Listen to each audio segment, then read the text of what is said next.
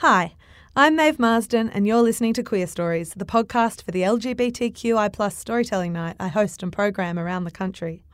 If you're a first time listener, welcome. Please check out the back catalogue of stories. There's some really, really wonderful work there. And please rate, review, and subscribe to the podcast so you can stay up to date. By day, Erin Riley is a social worker, having spent most of the last decade working in community aged care. By night, Erin is a skivvy wearing fanatic, a Scandinavian crime drama aficionado, Americana folk music listener, and a real kitchen top. A dedicated reader, wrestling fan, swimmer of laps, and lover of food, in a former life, Erin was an aspiring golfer and once was an editor of UNSW's student newspaper, Tharunka. She's regained a love of writing after devouring Fiona Wright's back catalogue, Alexander Chee's short stories, and finishing Rebecca Makkai's The Great Believers in almost one bite. I was thrilled that she decided to use that love of writing to write a piece for Queer Stories. She performed this in Sydney in August 2019.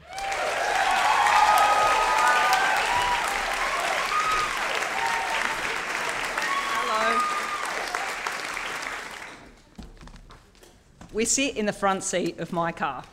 You in the black ribbed dress, the dress you modified with the scissors. Do I look too slutty? You ask, turning to me, your never nude boyfriend, my head and hands poking out from an oversized flannel. We're going to dinner with my parents, the first time since I'd proposed to you on a dance floor a crumpled note summoned from my bum bag. You look hot. I'd have preferred our news to have come from us both. Instead, it was divulged after a visit when my dad began hypothesising what the fuck would I say if his eldest daughter, me, were to ever get married. Mum piped up, reiterating a conversation about a celebrity losing an adult son. Dad had expressed how devastated he'd be to have to bury me. His internal rationalisation seemed to be she may be gay, but at least she's not dead.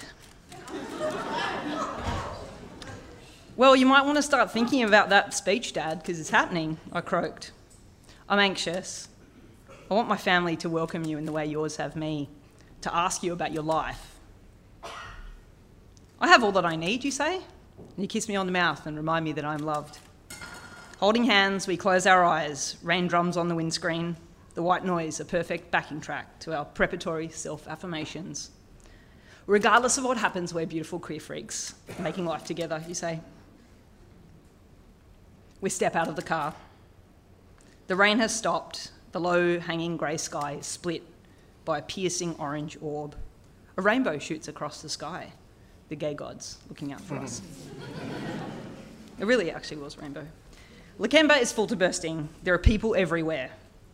Eating, spilling onto the curb, darting in and out of shops, balancing bags filled with food treasure.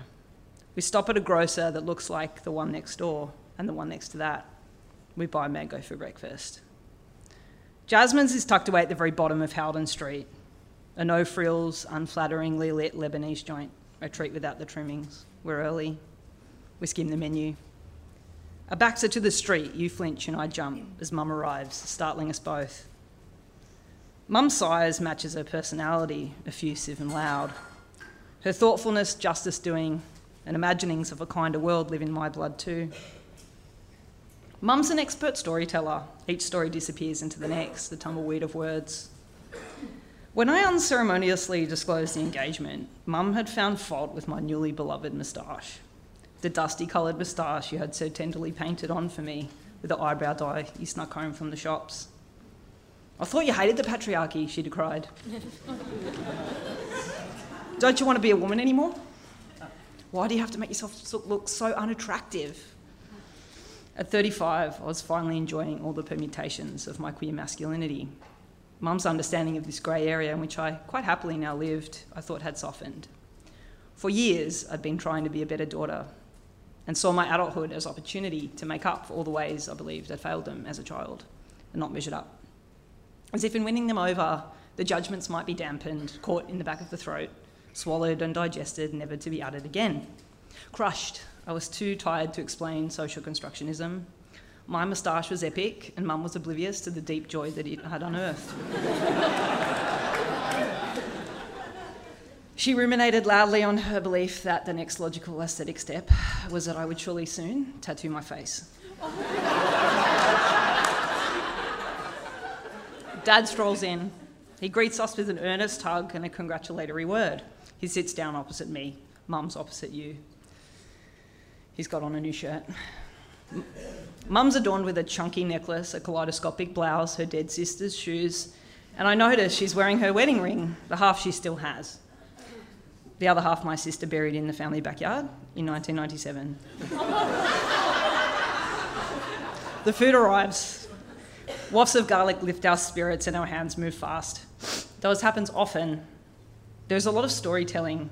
I fear that we will eat this dinner together, but mum and dad may not ask about the thing that has sparked this invite. My parents, up until this moment, have been welcoming of you in my life, even if the questions have been slow, as if on an invisible palm card in their hands, a reminder ask her a question. The finer details of interactions and idiosyncrasies you don't see, only I notice the gaps. More striking, too, in the context of my sister's engagement, a future wedding where my dad would know what to say. An hour in, my fingers greasy, you hold them tight at Dad's first and welcome question How did people respond to your news? Beaming, we recount words of beautiful, affirming friends, your family's collective operatic screams and jump of joy, the group hug that left me speechless. Speechless because, in my mind, our minds, we are play acting. This is a play act because we didn't dream of this as a possibility for our life. Individually, we didn't dream of it for ourselves. Firstly, because it wasn't possible for queers, but also it felt like an ideological queer crime. But we met and we loved and we wanted to have a party to celebrate this wild discovery of a lifetime, to let everyone know how fond we were of each other, that we hoped to love each other for as long as we could, ideally until we died. Our desire to be married sat next to wanting to fuck it up, sat next to not wanting to have a baby, sat next to wanting to wear a ring, sat next to wanting to fuck someone else with it on.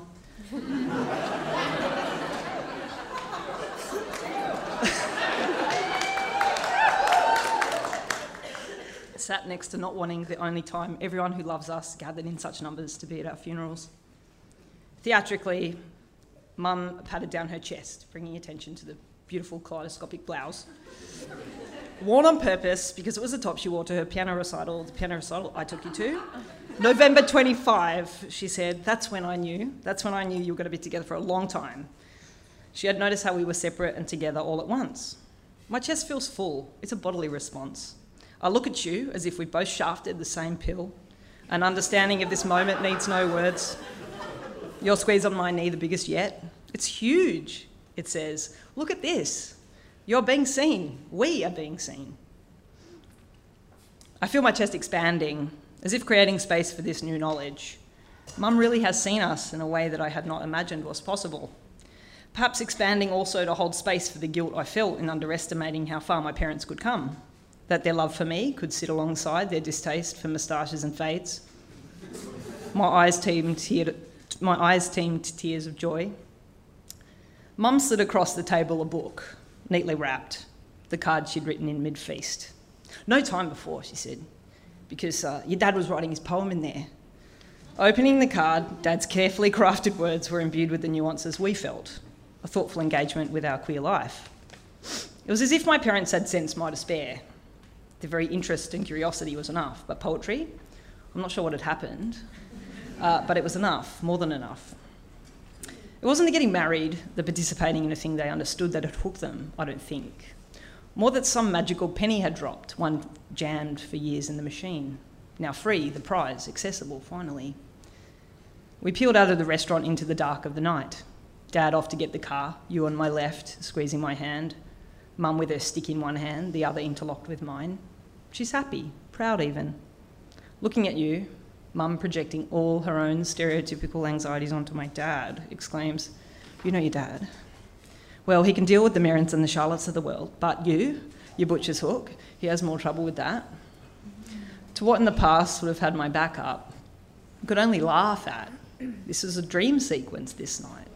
The golden moment at the end of the gay rainbow, the anticipation, the stealing for disappointment, the surprises at each and every turn.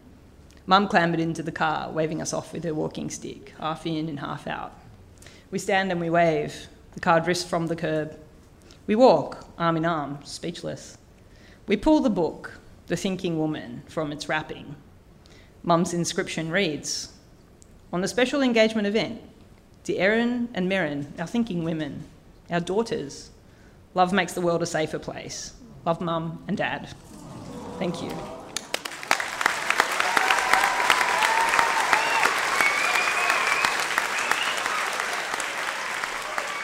Thanks for listening.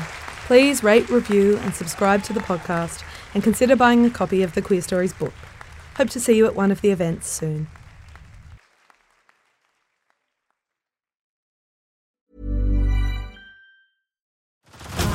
Head over to Hulu this March, where our new shows and movies will keep you streaming all month long.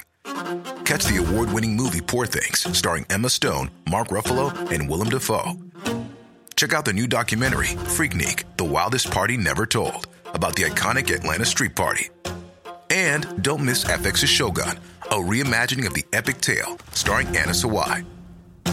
So, what are you waiting for? Go stream something new on Hulu.